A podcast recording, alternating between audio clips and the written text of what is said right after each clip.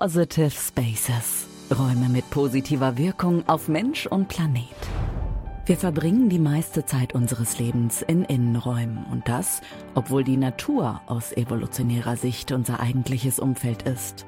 Wie können wir also Räume schaffen, die uns nachhaltig positiv beeinflussen? Mehr Produktivität, Kreativität, Wohlbefinden. Die Arbeitswelt befindet sich im Wandel. Unternehmen und Gestalter stehen immer wieder vor neuen Herausforderungen. Interior Design mit dem Menschen im Mittelpunkt und die Verantwortung für das Klima sind zentrale Bausteine für die Gestaltung zukunftsfähiger Arbeitswelten. Darum sprechen wir über moderne und klimafreundliche Konzepte in der Innenraumgestaltung sowie die Verantwortung des Gebäudesektors für einen gesünderen Planeten. Zudem liefern spannende Projektbeispiele von Positive Spaces vielfältige Inspiration. Präsentiert von Interface. Herzlich willkommen zu einer neuen Folge von Positive Spaces. Für uns bei Interface sind Positive Spaces Räume, die eine positive Wirkung sowohl auf den Menschen als auch auf den Nutzer und auf das Klima haben. Mein Name ist Tanja Künstler, Architektin und Konzeptdesignerin bei Interface. Ich darf als Teil des Podcast-Teams spannende Gäste begrüßen, die sich wie wir auch mit positiven Räumen beschäftigen. Heute haben wir eine Projektfolge, das heißt, wir nehmen ein Projekt genauer unter die Lupe. Das ist dieses Mal die neue Vattenfall-Zentrale im Berliner Südkreuz. Ich spreche mit Ralf Dassau, Projektleiter bei Vattenfall für Change und Workplace Design, über das Projekt, welche Ziele Vattenfall damit verfolgt, inwiefern hier auch Nachhaltigkeit eine Rolle gespielt hat und was, was, was aus seiner Erfahrung heraus Maßnahmen sind, die im Workplace Design einen positiven Einfluss auf Mitarbeiter haben. Ralf, ich freue mich ganz besonders, dass du heute dabei bist. Guten Morgen und herzlich willkommen in unserem Podcast. Schönen guten Morgen, Tanja, und vielen Dank für die Einladung. Äh, freut mich auch tatsächlich von mir, für mich Weltpremiere, äh, für mich persönlich an so einem Podcast teilnehmen zu dürfen. Ich stelle dich unseren ähm, ZuhörerInnen mal vor.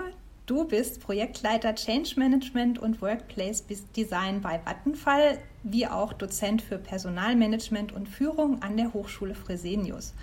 In deinem vorigen Leben hast du in diversen Unternehmen und Branchen in verschiedenen HR-Funktionen gearbeitet und seit gut vier Jahren verantwortest du bei Vattenfall die Einführung neuer aktivitätsbasierter Arbeitswelten und die damit natürlich notwendigerweise verbundenen Change-Prozesse. Euer Ziel ist es, eine Arbeitsgestaltung und Kultur zu schaffen, die die Werte und Prinzipien des Unternehmens Vattenfall erlebbar machen. Im Moment ähm, ja, setzt ja Vattenfall wirklich mit seinen beiden Neubauten in Berlin und Hamburg Maßstäbe, ähm, mit einer innovativen und nachhaltigen Bauweise und auch dem konsequenten Fokus auf Gesundheit und Wohlbefinden der Mitarbeiter. Ralf, bevor wir gleich einsteigen ähm, in die äh, Projekte oder in das Projekt, ähm, stelle ich dir eine Frage, die wir immer unseren Gästen stellen. In welchem Raum befindest du dich gerade und ist das für dich ganz persönlich ein positiver Raum? Hm. Ja, wir sind bei, bei Vattenfall seit ziemlich langer Zeit mittlerweile im Homeoffice. Das ist auch eine Bitte des Unternehmens. Insofern bin ich im Homeoffice und Homeoffice ist, naja, so halb richtig, weil ich habe einen Raum geklaut von meiner kleinsten Tochter, von Anni, die ist jetzt äh, nicht ganz zwei Jahre alt. Die hat sich entschieden, noch nicht alleine zu schlafen und deshalb gab es für mich die Möglichkeit, hier einen Schreibtisch reinzustellen ähm, und ähm, ja, hier einen kleinen Arbeitsplatz einzurichten ob der jetzt positiv ist, also grundsätzlich mag mein Zuhause daher eigentlich ja. Ähm, und so die, die Hygienefaktoren sind für mich hier erfüllt. Das heißt, ich habe einen höhenverstellbaren Schreibtisch, echt einen vernünftigen Stuhl, zwei Monitore. Ich kann hier wirklich gut arbeiten. Und das ist, glaube ich, so äh, ganz wichtig. Da kann man schon mal Unzufriedenheit vermeiden. Und wenn dann ab und zu noch mal eins von meinen Kindern äh, reinkommt, sich auf den Schoß setzt, dann wird es immer immer positiver, kann man sagen. Also grundsätzlich, ja, ich komme komm hier gut klar. Super, ich kann das total gut nachvollziehen. Ich habe ja auch zwei Kinder und wir haben auch eins der beiden Kinderzimmer als zweites Arbeitszimmer umfunktioniert. Ähm, ich glaube, da sitzen wir gerade mit vielen anderen Leuten äh, in einem Boot, die diesen hohen Bedarf an Homeoffice haben. Ähm, wir gehen mal rein und ähm, vielleicht stellst du uns einmal wirklich kurz die beiden Projekte in Berlin und Hamburg vor das sind ja wirklich ähm, zwei Neubauten, die ihr euch da gerade vor, vor die Brust genommen habt. Ähm, also habt ihr euch ganz schön was vorgenommen. Ähm, was sind das genau für ähm, Gebäude? Ja, kann man natürlich unheimlich viel über dieses Projekt und die, und die Gebäude reden. Da muss ich bremsen, wenn ich noch eine Viertelstunde immer noch äh, erzähle. Also, was machen wir? Wir haben, wir reden über ungefähr 3000 Mitarbeiter, also die Commercial-Organisation von Vattenfall, für die wir neue Arbeitswelten kreieren. Das machen wir in Berlin am Südkreuz, in Hamburg machen wir es in der Hafen City, Elbbrückenquartier, so das östliche Finale der Hafen City. In Berlin sind wir 1650, in Hamburg ungefähr 1380 Mitarbeiterinnen, die dort eben neues Zuhause finden werden. Wir führen ähm, von diversen Standorten die Menschen zusammen. Für uns auch ganz wichtig. Ähm, und wir bewegen uns weg von einer eher klassischen Zellenstruktur, äh, einer, zweier, vierer Büros, hin eben zu sehr, sehr offenen Strukturen, zu einem Multispace Office mit aktivitätsbasierten Arbeitskonzepten und wir führen Desk Sharing ein. Wir haben eine Desk Sharing Quote mittlerweile für Berlin fixiert, die so bei 0,6 liegen wird, auch pandemiebedingt, by the way. Mhm. Und ähm, darüber hinaus eben ein sehr, sehr mannigfaltiges Angebot an anderen Alternativen äh, und haben hier eben darauf gesetzt, dass wir sehr viele Begegnungsstätten haben, großes Atrium, äh, eine Sky Lounge, viele Projekträume und so weiter und so fort. Also wir bauen eine komplett neue Hardware, kann man sagen, natürlich auch eine sehr moderne IT-Struktur, aber eben auch eine neue Software. Das heißt, ähm, es geht auch darum, die Arbeitskultur, unser Verhalten zu ändern. Denn es wird nicht nur reichen, irgendwie ein neues Gebäude einzuziehen alles beim Alten zu lassen, völlig klar. Und insofern äh, geht es auch eben um einen Verhaltensänderungen, die wir initiieren. Und daher kann man, glaube ich, im Paket sagen, da kommt auf die Mitarbeiterinnen von Vattenfall eine ganze Menge zu. Und das machen wir jetzt seit vier Jahren. Wir sind extrem gespannt, aber die Vorfreude in, in unserem Konzern darauf ist mittlerweile doch wirklich sehr, sehr groß, das kann man sagen. Super, das hört sich ähm, schon echt spannend an. Also im Konkreten für diejenigen, die das vielleicht jetzt auch nicht, also ihr wart jetzt auch schon so ein bisschen in der ähm, Architekturpresse, in der Kommunikation mit den beiden Projekten, ähm, aber vielleicht für diejenigen, die es nicht mitgekriegt haben. Also das ist ja einmal ähm, in Berlin am Südkreuz von Edge, irgendwie ein wirklich ähm, super interessantes Gebäude in Holzhybridweise. Ähm, und in Hamburg, äh, wer sind nochmal die Architekten in Berlin und Hamburg? Vielleicht kannst du das auch nochmal. Ähm, ja, in Hamburg ist es Benisch und in Berlin ist es Choban Voss. Wir haben jeweils als Projektentwickler Edge. Ja, okay, super. In beiden Projekten ähm, streben ja die Gebäude ähm, eine, ähm, ja, eine Nachhaltigkeitszertifizierung an, eine Green Building Zertifizierung. Also das ähm, ist für, für die Gebäude auch ähm, ein wichtiger Punkt. Ähm, durch welche Maßnahmen werden diese hohen Ansprüche erreicht? Kannst du dazu kurz was sagen? Ähm, in Berlin ist es einmal eine DGNB Platin-Zertifizierung und in der Hafen City ist es die Platin-Zertifizierung von diesem Hafen City ähm, Zertifikat? Ja. Ähm, also ganz grundsätzlich muss man ja für beide Gebäude sagen, wir sind Mieter, ne? wir sind nicht Bauherr oder Projektentwickler. Daher, wir haben uns für diese Objekte entschieden. Wir haben uns sehr bewusst auch für diese Objekte entschieden.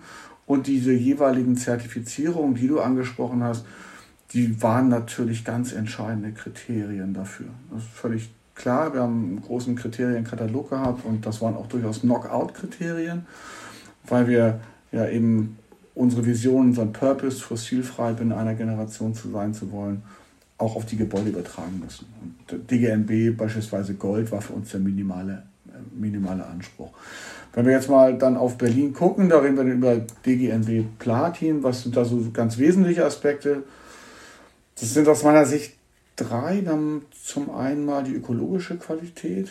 Da geht es uns ganz stark darum, Verwendung natürlicher Materialien. In Berlin, wenn wir Holzhybrid bauen, ist natürlich, es passt perfekt auf uns. War für mich persönlich auch ein ganz emotionales Thema, dass ich auch stark dafür gekämpft habe.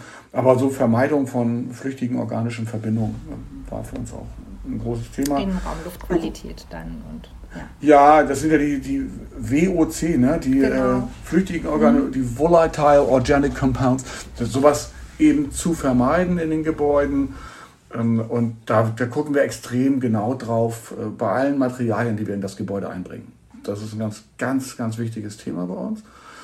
Die ökonomische Qualität war für uns auch sehr wichtig. Also wir brauchten ein Gebäude, was flexibel ist. Der Fußballer sagt ja, nach dem Spiel ist vor dem Spiel und nach dem Umzug ist vor dem Umzug. Wir wissen, da kommt viel Bewegung in unserer, in unserer Organisation und wir wollen die flex, flexibel halten, die Flächen, weil wir keinen Leerstand haben. Und dann haben wir eben eine funktionale Qualität, was ich eben auch schon mal von meinem Homeoffice gesagt habe. Thermischer Komfort, hohe Luftqualität, gute Akustik, so diese klassischen Hygienefaktoren, die müssen aus meiner Sicht wirklich gegeben sein, damit eine, eine Fläche überhaupt funktionieren kann. Ich sage immer, Function beats Fashion. Und ähm, das sind ja solche Dinge, die ja auch über DGNB äh, dann gewährleistet werden, dass ich hier eine hohe Qualität habe. Und wenn man dann nochmal auf die Hafen City schaut mit dem Umweltzeichen Hafen City, dann ist es meines Erachtens natürlich nochmal anders gelagert. Ich bin Hamburger und kann seit über 20 Jahren so miterleben, wie hier ein Stadtteil entsteht, der, glaube ich, extrem modern, extrem nachhaltig ist. Der hatte auch seine Kritiker, dieser äh, Stadtteil, aber er freut sich, glaube ich, mittlerweile ganz großer Beliebtheit. Und da jetzt ein Teil von zu sein, von dem, was da entsteht, vor allen Dingen im Elbbrückenquartier, wo es ja nochmal urbaner und dynamischer wird, das ist, glaube ich, ein unheimlich gutes Zeichen, sowohl nach innen als auch nach außen, wo Vattenfall sich künftig positioniert. Ich kann mir tatsächlich keinen besseren Standort in Hamburg vorstellen als die Hafen City für Vattenfall. Ja, cool. Man merkt so voll deine Vorfreude, da dann ins Büro ja, gehen zu dürfen. Ja, ja, das ist super. ja, und das ist echt cool. Also wenn du heute hingehst als Baustelle, ne? Im Barkenhafen, im Brückenquartier. Das ist heute Baustelle. Und da gehst du hin und da sind schon so viele Leute, das ist Wahnsinn, die sich das angucken, die da Sport machen. Da gibt es einen richtig coolen Park, der ist total belebt. Da wird noch richtig was passieren. Und die Stadtteile drumherum, da wird das Erscheinungsbild, der südöstliche Eingang von Hamburg, der kreiert sich komplett neu. Nicht zuletzt auch durch den Elbtower, der ja neben uns direkt entstehen wird. 245 Meter hoch, so das kennen wir Hamburger nicht. Und äh, da, da glaube ich, dass man in einer extrem spannenden Umgebung dann arbeiten darf. Ich finde das schön. Mhm. Ähm, zu den, ähm, wie du es genannt hast, Hygienemaßnahmen und so weiter kommen wir gleich, kommen wir gleich noch, wenn wir auch dann das Berliner Projekt nochmal genauer angucken. Ähm, was ich jetzt gerade echt ähm, auch spannend fand, war, dass du gesagt hast, dass ihr als, als ähm, ja, Nutzer, Mieter ähm, euch eben wirklich für diese Gebäude auch deswegen entschieden hat, weil sie diesen hohen ähm, Standard setzen in, in, in, der, in der nachhaltigen Bauweise. Ähm, das hat natürlich auch was mit der ähm, ja, Nachhaltigkeitsstrategie von Vattenfall selber zu tun. Ähm, vielleicht magst du da noch ganz kurz was dazu sagen? Ja, ich bin zu Vattenfall gekommen 2013 und war immer ein Unternehmen, die sehr purpose-getrieben waren, also sehr starke Visionen hatten. Ich habe das vermisst bei Vattenfall, ich habe da echt nach gesucht. Und das kam dann 2000, muss ich liegen, glaube 2015. Und ähm, dieser Purpose ist fossilfrei binnen einer Generation sein zu können. Also unseren Kunden fossilfreie Energieträger anbieten zu können. Und das auch wirklich ernst zu meinen. Und das hat ein bisschen gedauert und jetzt ist das wirklich in der DNA drin. Und was man eben sieht, ähm, dass Vattenfall sich von den CO2-lastigen Energieträgern getrennt hat, vor allem Braunkohle, veräußert. Ähm, wir haben ganz hohen Fokus auf regenerative Energien. Das heißt insbesondere bei uns sind wir im Wind unterwegs und in der Photovoltaik. Da passiert sehr, sehr viel. Das ist auch die Elektrifizierung von industriellen Prozessen ist bei uns ein großes Thema. Energiespeicher ist bei uns ein großes Thema. Also wir krempeln unser, unser Business, was ja eher traditionell geprägt war, äh, krempeln wir komplett um und es entstehen ganz neue Geschäftszweige. Das ist sehr, sehr schön, irgendwie das zu sehen. Ähm, und dann sind es auch solche Maßnahmen, die mich tatsächlich auch inspirieren. Ich habe äh, gerade einen Artikel lesen können, das Vattenfall Anfang Oktober äh, offiziell ähm, bei der Kampagne Race to Zero sich angeschlossen hat. Das ist ja eine äh, Maßnahme oder eine Initiative, die von der UN unterstützt. Und da geht es eben um die Zusammenarbeit von nichtstaatlichen Akteuren, Städte, Unternehmen, Regionen und so weiter. Mit der hat das Ziel eben in der gesamten Wertschöpfungskette bis 2040 einen Netto-Null-Ausstoß der Emission, Emissionen zu erreichen. Und Vattenfall ist da Vorreiter und steht da wirklich ganz vorn. Und das ist etwas, wo ich einfach für mich auch persönlich merke, das geht in die richtige Richtung. Ich arbeite beim richtigen Konzern, Und wir spüren das heute schon, dass das attraktiv ist, dass das Menschen zu uns zieht. Wir kriegen heute Kandidaten, die wir vorher nicht gekriegt haben. Und da müssen wir noch stärker dran arbeiten. Hm. Ich glaube, dem Thema, Thema kann man sich ja sowieso gar nicht entziehen. Und ähm, Vattenfall als Energieversorger hat da ja auch eine besondere Verantwortung, würde ich mal sagen, oder auch eine, eine besondere Bedeutung ne, für, im Endeffekt für jeden Menschen in Deutschland, der irgendwie Strom braucht. ähm, und ähm, also klar ist natürlich diese, diese Zielrichtung hin zu CO2 äh, ja, hin dazu, CO2-Emissionen einfach zu, zu minimieren, zu vermeiden. Ähm, wir bei Interface ähm, haben ja auch das Bestreben, unsere Produkte, das ist da der Hebel, den wir als, als Produkthersteller ähm, am besten ansetzen können, ist ja auch den CO2-Fußabdruck unserer Produkte ähm, möglichst gering zu halten. Und unsere Produkte sind auch ähm, jetzt schon alle CO2-neutral und wir konnten sogar dieses Jahr auch die ersten CO2-negativen Kollektionen ähm, ja, auf den Markt bringen. Also da ähm, haben wir sozusagen ein gemeinsames Ziel. Ja, das ist ja beispielsweise kein Geheimnis, dass ihr ja auch äh, zum Teil zumindest unsere Flächen auch ausstatten werdet. Und ganz ehrlich, das wäre nicht der Fall, wenn ihr nicht so ein Mindset in Bezug auf Nachhaltigkeit hättet. Dann hätten wir uns nicht für eure Produkte entscheiden können. Das muss man ganz klar sagen. Daher glaube ich, dass es eine ganz, ganz hohe Relevanz für extrem viele Unternehmen haben, hat, haben wird. Schauen wir mal. Super. Ähm, die Gebäude in Berlin und in Hamburg ähm, haben, streben ja nicht nur eine, ähm, eine Zertifizierung, eine Gebäudezertifizierung in Sachen Nachhaltigkeit an, sondern im Berliner Projekt ist es ja auch so, dass hier noch Well zum Einsatz kommt. Ähm, Vielleicht können wir darüber noch kurz sprechen. Ähm, für diejenigen ZuhörerInnen, die Well nicht kennen, ähm, stelle ich es mal ganz kurz vor. Das ist ein Gebäudezertifizierungssystem, das vom Well Building Institute ähm, vergeben wird. Ähm, und man kann ganz klassisch wie in anderen ähm, Zertifizierungssystemen auch Punkte sammeln in verschiedenen Kategorien, hat aber den großen Unterschied, ähm, das ist die Abgrenzung dann eben zu DGNB Lead und Co., dass der Fokus auf, dem, äh, auf der Gesundheit und dem Wohlbefinden der Mitarbeiter liegt. Und dementsprechend ist jetzt in dem Berliner Projekt das so, dass ihr, ihr eben beide Zertifikate anstrebt mit den unterschiedlichen Zielsetzungen sozusagen. Ähm, warum habt ihr euch für das Zertifikat entschieden? Ja, das ist ein bisschen ähnlich gelagert wie die eine Frage davor. Also wir, wir sind Mieter, insofern haben wir jetzt nicht gesagt, wir nehmen äh, das Gebäude und on top machen wir Well, sondern es war eher andersrum. Es wurden Objekte angeboten, unter anderem die von Edge, und die sahen diese Well-Zertifizierung vor. Und natürlich, das war erneut ein extrem großer Pluspunkt aus zwei Aspekten. Äh, einmal natürlich äh, das Thema auch Nachhaltigkeit, auch im Well-Zertifikat sind ja durchaus einige Dinge integriert, von denen wir sagen, die, die zielen auch auf Nachhaltigkeit ab. Wir haben auch einen unserer Werte, der sagt Safety und Safety heißt für mich Health and Safety.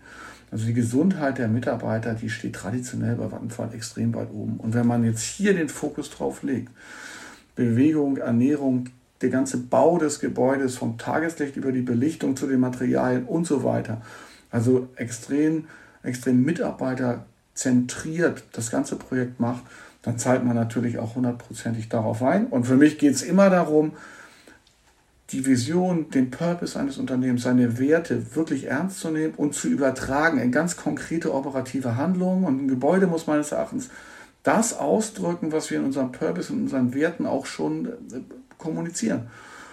Und daher ein riesiger Pluspunkt. Und für den Change-Prozess, by the way, auch. Ne? Das ist ja auch klar. Also wir, ich glaube wirklich, wir bauen schon tolle Gebäude. Nichtsdestoweniger war das ja nicht frei von Widerständen. Das war durchaus auch erheblich in manchen Bereichen.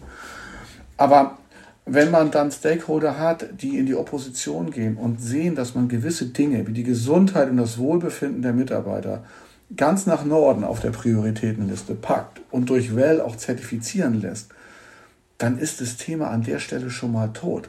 Dann hat man da keinen Widerstand zu erwarten. Und das gab es tatsächlich nie. Das hat nie einer angezweifelt, dass das, was Gesundheit angeht, Ergonomie, Bewegung und so weiter, dass das allerhöchsten Standards entspricht. Und daher kann ich jedem empfehlen, der Change Management macht, solche Projekte hat, Well kann einem helfen, das Leben so ein bisschen leichter zu machen. Ne? Und äh, ich finde es sehr, sehr wichtig und ja, es ist, glaube ich, ein ganz schönes Statement äh, ja. in Richtung der, der Mitarbeiter. Lass uns mal jetzt wirklich das Berliner Projekt mal so ein bisschen ähm, genauer angucken. Kannst du uns das Projekt mal ähm, so ein bisschen äh, wirklich, also ruhig, du darfst auch echt ins Detail gehen, mal so ein bisschen vorstellen, ähm, auch so ein paar Eckdaten nennen, ähm, hast du vorhin schon zum Teil gemacht, ähm, aber ähm, ja, auch ein bisschen sagen, ne, wo kommt ihr als Unternehmen her, wie wollt ihr es jetzt hier anders machen? Ja, kann ich gerne machen. Ähm, also wo kommen wir her? Fangen wir mal mit an. Wir kommen nicht aus einer Kultur und wir kommen nicht aus einem Standort, das ist historisch begründet das heißt, wir arbeiten manchmal durchaus schon in moderneren Arbeitsumgebungen, auch in offenen Strukturen. Aber ich würde mal so tippen, 50 bis 60 Prozent unserer Mitarbeiter sind in einer Zellenstruktur.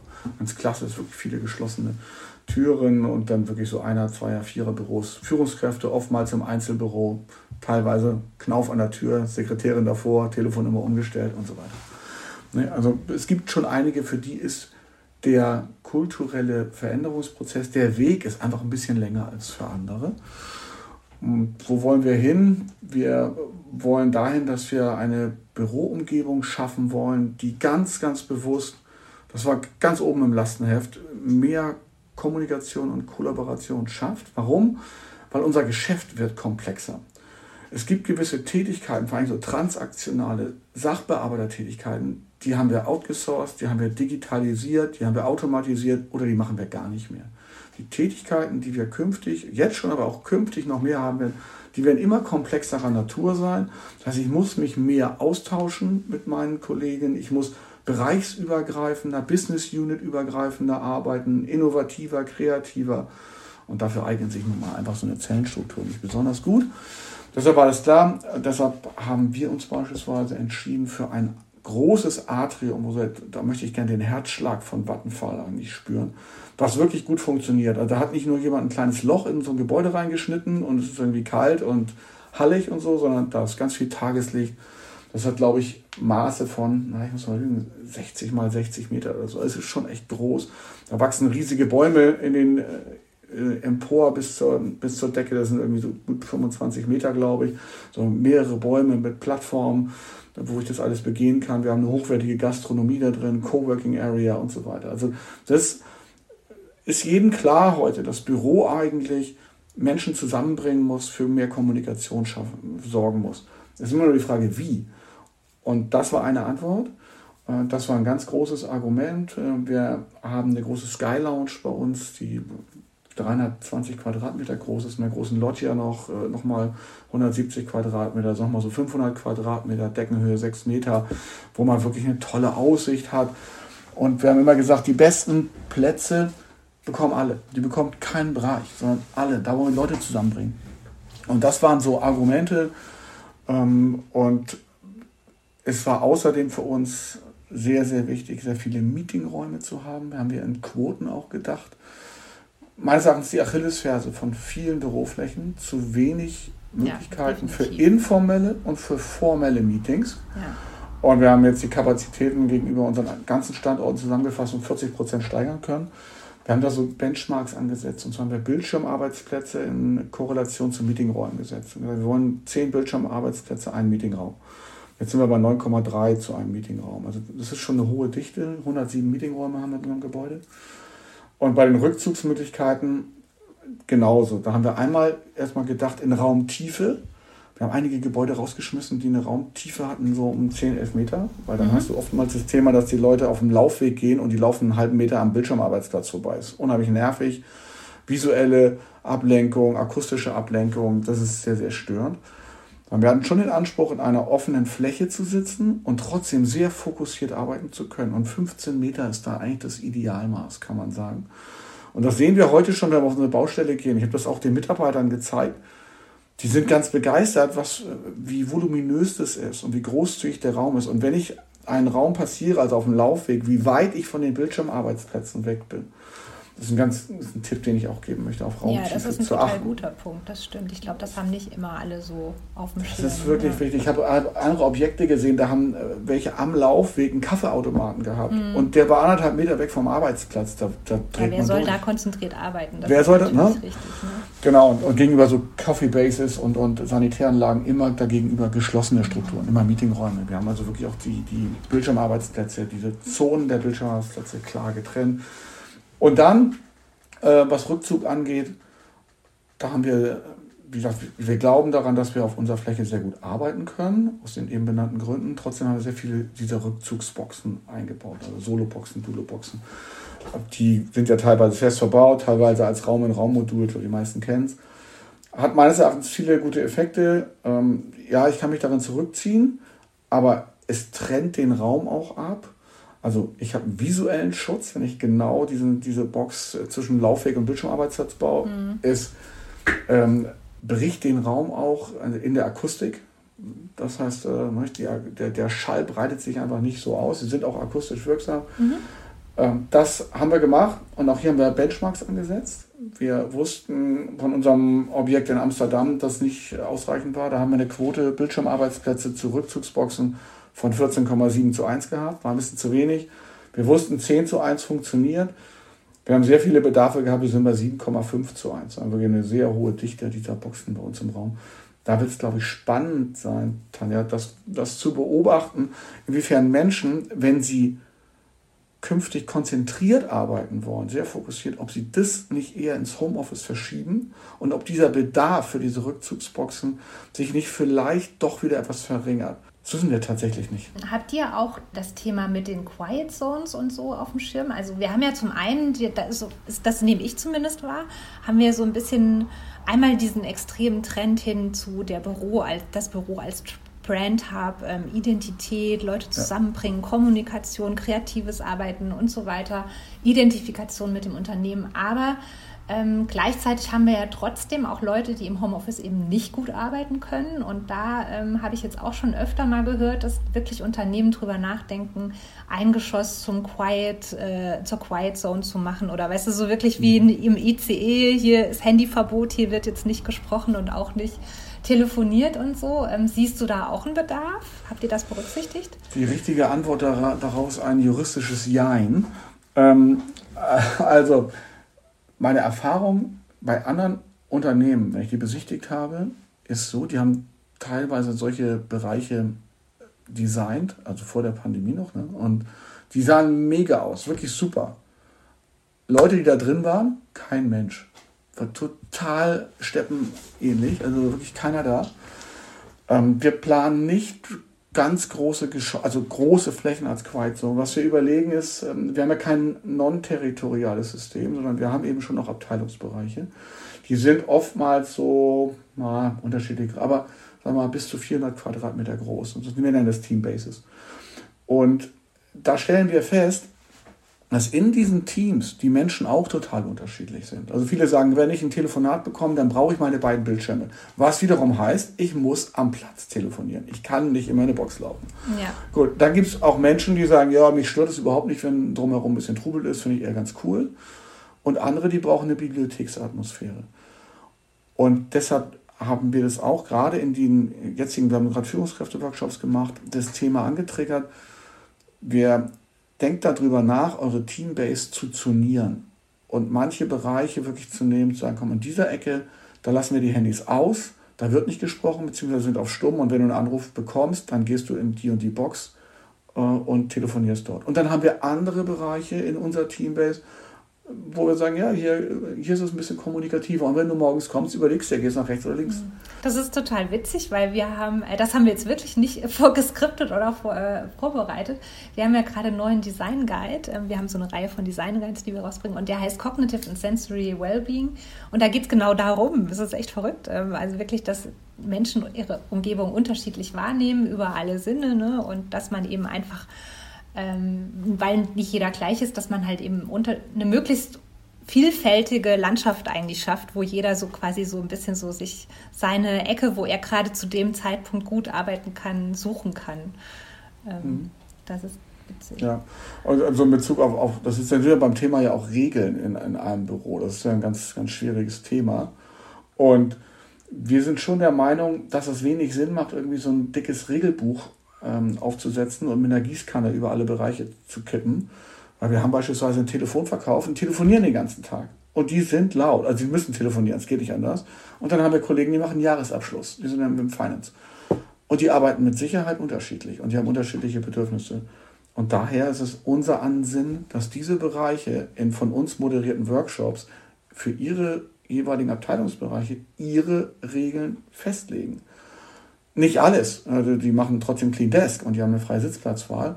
Aber wie wollen wir beispielsweise telefonieren? Und das werden wir moderieren und dann müssen die das aber auch nachhalten. Es müssen deren Regeln sein und die müssen es nachhalten. Und dann werden sie auch akzeptieren. Ja. Ist zumindest mein konzeptioneller Ansatz, das so zu machen. Ich berichte gerne, wie es genau wir, wir machen ein Follow-up in, äh, in Ja, anderthalb, zwei Jahren und gucken mal, Genau, gucken mal was wir dir alles um die Ohren Stunden. gehauen haben. Ja, erzähle ich zwei Stunden lang, was alles nicht geklappt hat.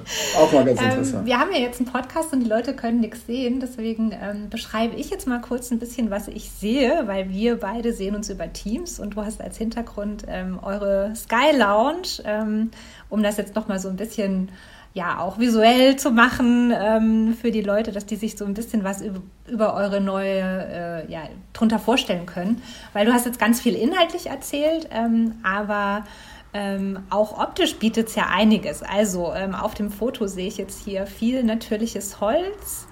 Ähm, es gibt auch Farbakzente, ähm, Gelb, äh, schöne Petroltöne, Grün. Dann haben wir das Thema Natur. Du hast es vorhin angesprochen, in dem großen Innenhof ähm, ist ja auch schon von Edge vorgesehen, sind ja auch Naturelemente schon ähm, vorgegeben. Die Stützen haben so baumähnliche Strukturen. Ähm, gibt es so Brücken, ähm, die wie so eine Art, ähm, äh, wie heißt das, Baumwipfelpfad, also mich zumindest hat es ein bisschen dran erinnert, äh, funktionieren. Und ähm, hier jetzt auf dem Foto hinter dir sieht man auch verschiedene äh, Begrünungselemente, ähm, ja, Pflanzen in Töpfen und so weiter, ähm, viel natürliches Licht, was ähm, ja einzahlt auf das äh, Thema Biophilic Design, mit dem wir uns ja auch so ein bisschen beschäftigen. Ähm, ist das so repräsentativ für das Look and Feel, das dann auch so im gesamten Gebäude sozusagen zum Tragen kommen soll? Ja, also genau. Es gibt so ein paar Vattenfallfarben, das ist ja irgendwie klar, Ja. gegen jedes Unternehmen, das soll man natürlich wiedererkennen. Natürliche Materialien, vor allem, wenn wir über Berlin reden, reden wir über Holz. Das, das ist natürlich total dominierend und das ist echt schon richtig cool. Diese Bäume in dem Atrium, die sind wirklich groß. Also die sind 15 Meter sind die mal locker, der höchste Baum hoch, würde ich mal tippen. Und die verbinden jetzt die einzelnen Stockwerke miteinander. Die haben Plattformen, die Bäume, die sind äh, maximal 75 Quadratmeter groß und die sind auch möbliert, da kann man richtig cool drauf arbeiten und so. Das ist schon ganz lässig. Viel Tageslicht, natürlich klar, das äh, war uns ganz wichtig. Auch in diesem Atrium, da haben wir so ein Foliendach drauf, was da ganz viel Tageslicht reinbringt. Das ist natürlich alles sehr, sehr gut klimatisiert. Auch im Atrium haben wir dann auch Durchschnitt, äh, immer im Durchschnitt ja die 20, 20 Grad, 20, 22 Grad. Ähm, Gesundheit ist natürlich auch bei dem Thema Lüftungssystem auch sehr, sehr wichtig. Ja, aber viel, viel Grün reinbringen. Und sehr wohnlich, ne? Also es ist jetzt, ähm, was ich so sehen kann, ne, sind so eher so warme, grau oder auch Beige-Töne, Naturtöne in Kombination mit ähm, nicht zu wenig Farbakzenten auch, ne? Also so wirklich ähm, weg von so einer, sag ich mal, Bürogestaltung von vor 15 Jahren. Da war es ja immer, äh, da das weiß ich zufällig, weil so lange mache ich das nämlich auch schon. Und da ähm, war den Kunden immer der Teppich nicht schwarz genug. Also da hatten wir dann immer die Diskussion, der musste anthrazit und schwarz sein. Und dann haben wir darüber gesprochen, dass da immer noch weiße Stippen drin sind und der nicht komplett schwarz ist. Und die Möbel waren in der Regel auch äh, ja, grau oder irgendwie zumindest ohne Farbakzent. Und das ist total schön zu sehen, dass die Arbeitswelten sich da extrem positiv entwickelt haben und jetzt wirklich so eher wundig daherkommen. Und, ähm, Ja, also äh, das ist so, ist ja auch, glaube ich, wissen wir auch ein absoluter Trend. Nicht? Das Büro fühlt sich nicht mehr wie Büro an, mehr Home als Office, das, das muss es eigentlich sein. Mein hehres Ziel ist tatsächlich, sowas wie Heimat zu vermitteln. Das habe ich im Unternehmen jetzt nicht so laut gesagt. Aber äh, ich möchte eigentlich gerne, dass wenn ein Mitarbeiter da reinkommt, er wirklich dieses Heimatgefühl hat. Ich denke da auch immer an, an Fußball, weißt du, wenn du aufläufst in deinem Heimatstadion, das macht was mit dir. Es weckt Emotionen, es hat Stolz.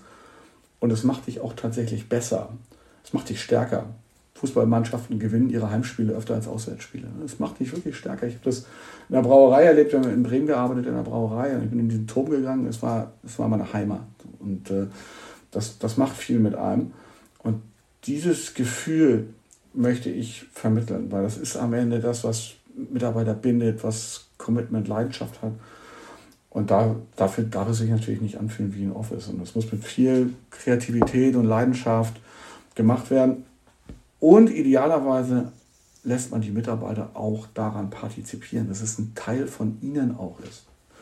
Das hilft auch da, da, dafür, eine große Identifikation mit diesem Gebäude, mit dieser Fläche zu schaffen.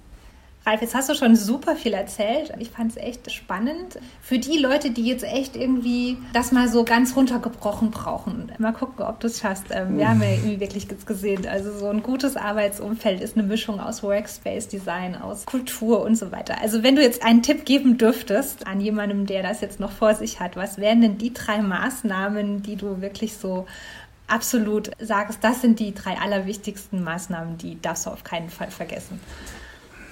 Ich würde es eher, eher, so ein bisschen abschichten und drei für mich so Grundregeln aufstellen. Ich glaube, wenn man so ein Projekt macht, dann sollte man das unbedingt ernst meinen. Ich glaube, dass es wenig sinnvoll ist, so halbgare Bürolösungen zu machen. Dann komm, ich spare 100.000 Euro und dann gehe ich irgendwie in the middle of nowhere und mal sehen, wie die Leute da hinkommen und so weiter. Das ist mein Tipp. Wenn ich das mache, macht es wirklich ernsthaft und überlegt euch, dass die Mitarbeiter wahrscheinlich euer wertvollstes Gut sind. Das wird meines Erachtens immer mehr so werden. Also baut ihnen auch eine coole Umgebung und sorgt dafür, dass ihr Leidenschaft und Engagement bekommt. Ernsthaft das Thema äh, nehmen, das finde ich wichtig. Der zweite Punkt, wir müssen meines Erachtens unbedingt Unzufriedenheit vermeiden. Und das schaffe ich, indem ich diese Hygienefaktoren, Frederick Herzberg, Motivationstheorien, jeder kennt es nicht. Keiner freut sich über Hygiene, aber wenn sie nicht da ist, ärgert man sich. Und diese Hygienefaktoren muss ich sauber bespielen. Und das sind für mich so die Themen Klimatisierung, Belüftung, Beleuchtung, Akustik. Physischer Komfort, ne? Genau. Erreichbarkeit, ein Riesenthema. Ich muss das hinkriegen, dass die Leute, gut, das ist für mich ein absoluter Hygienefaktor. Äh, das, das muss gegeben sein. Ergonomie ist für mich ein Thema. Health and Safety, aber auch die IT-Struktur. Ich kann da noch mega geiles Atrium hinbauen, wenn ich da nicht vernünftig arbeiten kann, aufgrund der IT-Struktur, die Leute werden unzufrieden sein. Und wenn ich das mal sauber bespielt habe, dann ist schon mal die Basis. Das ist der zweite Punkt. Der dritte Punkt ist, ich glaube, als ein Unternehmen geht es immer darum, den, die Vision, den Kern, die DNA, bei uns ist dieser Purpose, zu übertragen auf eine Fläche. Das ist wirklich sich zu überlegen, was will ich eigentlich ausdrücken und wie habe ich den Wiedererkennungswert, das zum ersten und B dann auch die Leute daran zu beteiligen. Und wenn man das beides macht, dann kommt es Erachtens nicht darauf an, ob da jetzt überall coole Sessel stehen und wie viele Meetingräume und so weiter, das, sondern das gibt Identität. Und das sind die drei Tipps, die meines Erachtens, wenn man sie befolgt, glaube ich, eine ziemlich gute Basis legen, um da eine richtig gute Arbeitsumgebung und eine Arbeitskultur auch entstehen zu lassen. Super, das hört sich sehr gut an. Wir kommen jetzt auch schon so zum Ende ähm, von unserem Podcast. Ähm, und deshalb stelle ich dir jetzt eine Abschlussfrage, die wir allen unseren Podcast-Gästen stellen. Wie stellst du dir die Arbeitswelt im Jahr 2030 vor? Oder geh vielleicht, wenn du magst, sogar noch ein bisschen weiter so. Ja, ähm, also 2030, dann bin ich tatsächlich schon im Spätherbst meines Berufslebens. Also für mich persönlich dann hoffentlich recht cool, entspannt, coole Themen, flexibel. Ähm, stellt man sich die Arbeitswelt vor. Ich glaube, da gibt es auch so verschiedene äh, Dimensionen. Ich glaube, wenn man mal auf die Berufsfelder äh, schaut, dann gibt es da mit Sicherheit einige Bereiche, wo ich sehe, dass wir ähm, weiterhin einen hohen Bedarf haben werden. Das ist so in, in den gewerblichen Jobs, Baugewerbe und so weiter, Tischler, Elektriker und so, so. Dass wir in den medizinischen und Dienstleistungsberufen weiterhin hohen Bedarf haben werden. Ähm, bei dem Commercial-Bereich, wo ich hauptsächlich unterwegs bin, glaube ich, wird es mehr um Kreativität, noch mehr gehen, technische Innovation, analytische Themen, viel Zusammenarbeit äh, mit, äh, mit Technik, also auch künstliche Intelligenz wird, glaube ich, immer mehr Einzug finden in unser Berufsleben und ich glaube, wir werden uns daran gewöhnen müssen, immer mehr mit zusammenzuarbeiten. Äh, ich sehe eher einen großen Druck am Einzelhandel, in der Logistik. Ich glaube, da werden wir viele Jobs verlieren. Ähm, was uns dazu bringt, dass wir, glaube ich, davon ausgehen können, dass das Qualifikationsniveau, der Anspruch an Qualifikation an Arbeitnehmer wird sich deutlich erhöhen. Und das führt wiederum dazu, dass Unternehmen sich auch überlegen müssen, wen spreche ich eigentlich an. Ähm, wenn wir auf die Arbeit selber gucken, glaube ich, dass wir eine weitere Entgrenzung der Arbeit haben werden. Ich glaube, wir sind vor allen Dingen, was der, der örtliche Punkt der Arbeit angeht, sind wir bei weitem noch nicht an der Grenze. Erleben wir ja heute schon und ähm, ich glaube auch, dass mit 5G flächendeckend auch Arbeiten überall möglich sein wird. Davon würde ich ganz stark ausgehen. Ähm, der Wille von Menschen im Homeoffice oder mobil zu arbeiten ist sehr, sehr hoch und ich glaube, wie gesagt, der Arbeitsmarkt wird es den Unternehmen schon mitteilen, äh, wie sie dazu reagieren haben und Unternehmen, die sich dagegen sperren, die werden einen Wettbewerbsnachteil haben. Und daher ähm, glaube ich, das ist ein Riesenthema. Äh, virtuelle Meetings werden meines Erachtens als Standard äh, werden und ich glaube, in zehn Jahren sind wir auch so weit, dass wir das überall auch gut hinkriegen, durch unser Verhalten, durch die Räume, durch die Technik eine Gleichwertigkeit zwischen physisch anwesenden und virtuellen Mitarbeiterinnen zu haben. Das wird, glaube ich, kein Thema. In Bezug auf Büros, glaube ich, das Stichwort haben wir vorhin schon gehabt, so, es wird noch mehr der Fall sein, Büro als Flagship Store. Als, äh, ich, glaub, ich persönlich glaube an das Headquarter, muss mhm. ich sagen. Ich glaube an diesen einen Gravitationspunkt. Ich glaube daran, dass es wichtig ist, Menschen zusammenzubringen. Und ich glaube weniger an diese ganzen Satellitenstandorte in den Vororten einer Großstadt, wo man dann mal hinfahren kann und so weiter. Das, das sehe ich persönlich nicht. Ich lasse mich gern vom Gegenteil überzeugen, aber ich glaube nicht so dran. Also ist für mich weiter das Office noch mehr die, die Botschafter einer Arbeitgebermarke. Ich glaube auch an sehr zentrumsnahe, urbanische, urbane, dynamische Arbeitsumgebung, gute Erreichbarkeit mit dem öffentlichen Personennahverkehr halte ich weiterhin für ganz, ganz wichtig. Also diese Trennung von Büro und Arbeit, auch von dem Standort her, haben wir in Hamburg in der City Nord, ist meines Erachtens funktioniert nicht. Ich glaube, die werden weiterhin immer wohnlicher werden, die Büros. Ich glaube, der Bildschirmarbeitsplatz, der klassische Bildschirmarbeitsplatz wird weiterhin an Bedeutung verlieren. Ich glaube, es wird meines Erachtens auch noch eine Entwicklung äh, geben. Wir werden, glaube ich, uns extrem wohlfühlen, das Büro kaum als solches erkennen. Hochwertige Gastronomie, das ist, glaube ich, ein Thema noch. Ähm, das, was ich jetzt aufzähle, auch kein Anspruch auf, auf Vollständigkeit, aber ich nehme das wahr, dass das ganz, ganz wichtig wird. Ich höre heute schon solche Aspekte wie, ich komme ins Büro, weil ich mich, ich verabrede mich zum Essen und äh, ich lade vielleicht auch Freunde, Freunde ins Büro ein, um mit denen zu essen. Ähm, kostenloses Essen, glaube ich, kann, kann ich mir auch vorstellen, dass das ein Riesenthema wird. Ist ja bei einigen schon so. Naja, dann wird halt, glaube ich, Technik noch viel mehr stärker ein, einziehen und viele administrative Themen irgendwie so übernehmen. Das sind so die Gedanken, die ich habe. Ja. Also ich glaube, da wird eine ganze Menge passieren und wir, wir werden mit, sich, mit Sicherheit auch nicht am Ende sein, unsere, Büro, unsere, unsere Bürowelten wieder umzugestalten. Das wird uns, glaube ich, begleiten. Super. Ralf, ähm, das war echt, die Zeit ist verflogen. Ähm, wir haben uns schon fast ein bisschen verquatscht, aber es war so spannend. Ganz herzlichen Dank für deine Zeit und deine Insights als äh, Nutzer. Ich fand das jetzt heute auch wirklich total spannend, dass du auch wirklich einfach mal als, aus, aus dieser Nutzersicht äh, uns da ganz viel erzählst. Ähm, ich bin ja Architektin und ganz oft ähm, spreche ich auch mit Architekten, Gestaltern im weitesten Sinne. Ähm, und an irgendeinem Punkt sind wir ja dann immer raus ne? und ähm, dann ist es äh, einfach total wertvoll, wirklich dann mal zu hören, so was passiert denn eigentlich nach zwei, nach fünf Jahren und so weiter. Ähm, also ganz vielen Dank dafür. Mir hat es Spaß gemacht. Mir auch. Äh, das erste Mal. Ich rede aber sehr gerne über das Thema und ich mag auch gerne den Austausch darüber weil ich immer was mitnehme. Und äh, das ist auch das Angebot, wenn jemand sagt, er möchte irgendwie gern sich austauschen oder mal unser Büro dann auch besichtigen, wenn es fertig ist, herzlich gern, weil wir durften das auch bei vielen Unternehmen. Wir haben das sehr lange gemacht und der, der Austausch hat uns sehr geholfen. Ist das jetzt und die Einladung, dass wenn ihr fertig seid, die Leute nach Berlin kommen dürfen und sich das angucken?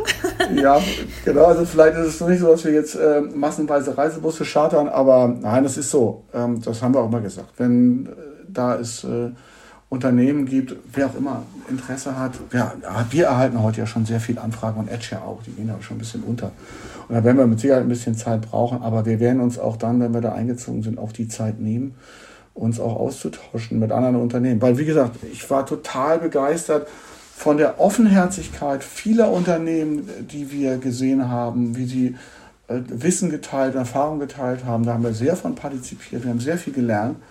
Und das ist das Mindeste, glaube ich, diese Erfahrung dann auch weiterzugeben. Und ich muss ja auch sagen, durch den Austausch mit anderen Unternehmen, auch wenn die vielleicht im Prozess jetzt noch nicht so weit sind, ich werde ja nicht dümmer. Ganz im Gegenteil. Das bringt mir auch immer was.